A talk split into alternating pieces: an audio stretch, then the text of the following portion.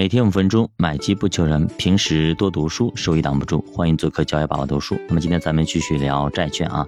其实债券这个东西啊，在资产配置里面，它的作用就是压舱石，它是我们的守门员和后卫，用来给股票做配重的。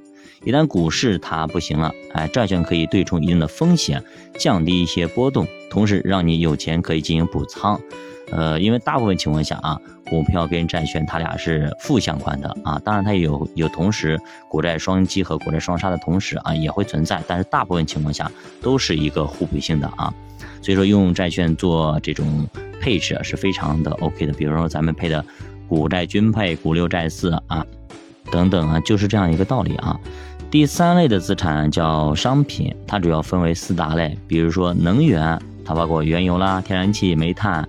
工业金属等等等等啊，呃，比如说还有就是贵金属啊，贵金属，比如说黄金、白银，还有农产品啊，像什么玉米、大豆、小麦、什么棉花，这些基本上都是期货交易产品，主要是为了给实体企业做对冲用的。你担心什么你就做什么啊，比如说你是做肉食加工的，担心猪肉价格上涨，你就做多猪肉。后面猪肉价格真的涨了，你生意上是亏了啊，但是呢，你通过期货能够赚回来，这样大家的生意就会稳定很多，不至于说总是陷于波动当中。这个可能一下子有些人可能理解不了。其实咱们前面已经有讲过这个问题啊，讲过什么问题呢？就是说，呃，比方说当时的麦当劳，他就有这种困惑，就是说，呃，他做这种麦当劳的话，他这个做汉堡对吧，要用鸡肉。这个鸡肉每年它有有涨有跌，那你咋弄啊？有涨有跌，那我这个价格也也会涨跌。如果我给你定了一个十年的合约，这个价格呃就是按照这个价格走，那这样的话我可以控制我的成本，当然可以的。但是很少有这种养殖企业会跟麦当劳进行一个合作，因为我想呢，那一万一鸡肉价格上涨了，我要赚钱呀，不然的话我赔了呀。那很多人不愿意去做，但是有一个人。呃，当时一个人的名字我忘记了，就帮麦当劳解决了这个问题。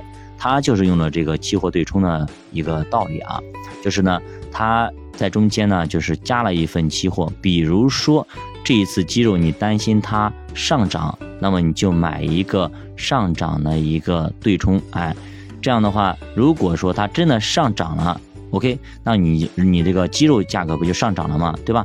那你就在这个。买这个期货里边赚到了钱，比如说你赚了一万块钱，那么你在生意上你可能就赔了一万，是不是？因为呢，它鸡肉涨了嘛，你要多付出一万的成本，这样的两个一万对一万对冲，这样的话就平了，啊，相当于说你，那么鸡肉价格没有增加，对吧？你成本没有增多，哎，就这样的一个例子啊，所以很多的企业都在做对冲，期货对冲，比方说双汇等等，他们都在做这些东西，所以说。大面积时候，他们不会有特别大的波动的啊。那么大宗商品几乎是周期波动的，所以这些东西都不可以长期的投资。它长期投资回报十分十分低啊，因为本来它就是做对冲的，跟股票的相关性也非常低，跟债券相关性是负数。所以呢，它在资产配置里边的作用基本上是分散风险用的啊，不是指望着它赚钱的。当然，它有的时候也会赚钱啊。第四就是房地产啊，房地产，那么房地产是这个资产配置里边非常重要的一环啊，非常重要的一环，但是基本上咱们讲的比较少。为什么比较少？就是因为房地产这个资产它太贵了，它动不动一套就是几百万、上千万的，对吧？甚至几千万的。所以呢，一般性的就是散户啊或者小户，你去做资产配置的时候呢，房地产基本上不怎么用啊，就是因为太贵了。那么，如果是它便宜下来，比如从现在的五六万一平方的降到一两万一平方，对吧？你手里的资产能够配得起，也可以配一种啊。房地产可以分为三种，比方说住宅类的，什么商用地产，还有就是房地产信托啊，也就是瑞慈啊。那么瑞慈在这几年也非常非常火，对吧？非常火爆，是从国外引进过来的啊。那么住宅主要是用来升值和出租用的，商业地产呢主要是大多是出租，而瑞慈呢是一个更先进的投资工具，交易呢更加灵活，门槛更低，变现也更方便。那么主要相当于说凑钱再买了一套房，买了一个工业区，然后呢出租，获得租金收入啊，就是这么个意思啊。瑞慈相比于债券来说，收益是浮动的，也就是说它能够抵御通货膨胀的影响，呃，而且呢，绝对收益也不低。尤其这几年啊，瑞慈现在本来预期年化收益率百分之五到六，它蹭一下的，上一次几只瑞慈啊，收益率非常可观啊，百分之好像十几还是二十几啊，真的是很给力啊。但是由于中国的房地产目前呢高估非常严重。租金的回报率一般情况下，我们上一次算过，百分之二，好像是二点五这样左右吧，啊，所以瑞慈很难发展起来，呃，这也是作者的一个观点。我个人觉得，只要好好弄，呃，中国的股民给力的话，基本上也会加杠杆的，到时候呢也会还可以啊。美国的租金回报率，呃，很多都没有超过百分之五。所以说呢，基础资产的差别让瑞兹基本上落不了地，只能通过一些基础设施的瑞兹进行试点。所以现在基本上高速公路啊，等等啊，一系列产业园啦等等，对吧？来试点真正的那个商业地产，包括住宅还没有进行，还没有落地。但是呢，说实话，作者对于瑞兹可能，嗯，对，确实国际上可能它不太不太高，但是在中国。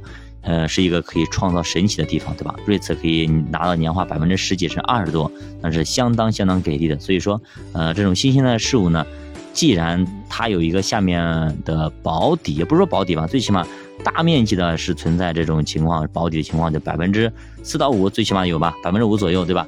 那么基本上再差再差，也就是这个收益率了。那这样的话，我们投进去拿租金，哎，还是挺香的啊。有足够的资金，我觉得还配一点也还是挺好的。那当然了。那个也不要在很疯狂的时候进去啊，对吧？把这东西本来它就值一万块钱的，给它炒到两万、三万、四万你再进去，那就没必要了啊，没必要了。呃，第五种叫绝对收益产品啊，也就是说一些的对冲基金，他们通过套利手段把风险给对冲掉，然后呢加杠杆的获取一定的稳健收益。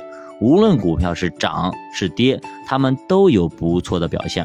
比如说索罗斯的量子基金就是全球最著名的对冲基金，还有达里欧的桥水基金也是对冲基金。嗯，比如说卡尔伊坎啊，不约翰鲍尔森等等，这些都是对冲基金界的大神啊。有些书里面我们曾经提到过他们啊。在国内呢，公募基金里面没有什么好的对冲基金，私募里面呢有一些，但是呢。时间都比较短，所以说你说它好还是坏，我们不好做定论。比方说那个二零二一年的时候啊，呃，所以说那个时候呢，对冲基金也非常非常火。但是到了二零二二年，基本上全线哑火啊，亏得一塌糊涂。所以说你看看，这不好说啊，不好说。那么对冲基金它的原理也非常非常的简单，但是一时半会儿你两句话可能还讲不太清楚。如果大家对于对冲基金有什么疑惑或者比较感兴趣，也欢迎大家留言啊，欢迎留言。第六点就是现金类资产，比如说纯的现金，还有活期，还有这种货币基金也算啊，存单啊，大存单，呃，短债等等啊。呃，这类资产几乎是没有什么风险。当然，这里边说短债，我觉得最近可能大家觉得啊，怎么没风险？风险挺大的，老大老大了，对吧？长期来看，短债没什么风险的，因为大部分的百分之七八十配的都是一些利率债啊，基本上不会亏的啊。最主要的特点就是它流动性强，便于支取。收益率呢，大家都不要去特别的关注，有点收益就错就不错就可以了啊，百分之一点五到百分之二点五之间啊。嗯，当然，我觉得银行里边的那种，呃，日薪啊、天天薪啊，这种百分之二到三的啊，二到三的，现在可能在二左右，二点一、二点二左右啊，这种产品比买货币基金要好很多，还可以随时赎回。货币基金才一点多啊，而且呢还有 T 加一啊，我个人特别推崇大家，如果真的要买现金的资产，就买这一种啊，对吧？你比别人多一个点不香吗？而且更灵活，随用随取啊。真的是这样子，所以说，呃，这就是银行的产品的优势啊。所以说我基本上不会单独的去买货币基金啊，比如说余额宝，对吧？那要买就买这银行这种产品，我觉得非常好。那么，所以现金类资产不要配置太多啊，一般够用就行，因为这个东西本来就是我们资产配置里面的应急的资金啊。或者说，在股债双杀、商品又见顶之后，没什么可以买了，没什么可以投了，那钱找随便你找放活期，又也对吧？又太便宜，又不甘心，那你就找这种产品去放里面就可以了啊。可以短期内啊，短期内我们可以随时啊回到市场里面去抄，呃，去抄保底啊。就是什么意思啊？它是我们的零钱包啊，这个东西是放我们临时要用的钱的。这个钱呢，不能够长期放，短期放着，绝对不能有亏损，有点收益就行。所以说放这边很好。比如说你要做定投，拿个五十万做定投，对吧？你是每个礼拜投一次，每个月投一次，那剩下的钱怎么办呢？你又不能把它花了，也不能说买一年期定期，也不能对吧？也不能怎么样，那你就放活期类的资产里面就好了。一年百分之二点多还行吧，反正有点利息就行，对吧？放这边还很很稳啊。第七类呢，就是一些其他类的资产，比如说更高级的一些外汇啦、风投啦、私募股权，或者说一些艺术品、古董啊、收藏品，还有人把这个邮票啊，包括一些等等一些比较偏的一些呃东西啊。放在这种另类投资里边，其实这些东西并不能够很好的被称之为资产。比如说外汇，它虽然说交易量很大，但是呢却不具备升值的属性。类似的还有说黄金，其实黄金很多人不理解啊，黄金呢它也不能够长期投资啊，不能够长期投资。咱们去看过过去美国啊历史上啊过去五十年，过去一百年。嗯，黄金涨了多少倍？股票涨了多少倍？那黄金基本上等于说，基本上没涨啊，涨到一点点就是被通胀给吃掉了。黄金它是纯纯的压舱石，就是块石头啊，就是块石头。所以说，黄金在我们资产配置里面就是石头的作用啊，纯纯的压舱石的作用啊。呃，还有就是那个私募股权基金啊，这种东西呢没办法去标准化，因为现在私募它不是特别的透明，同时呢它。呃，就是没有特别大的一个标准，你可能赚钱，也可能赔钱啊，这个可能就就靠你命了啊，就靠你命了。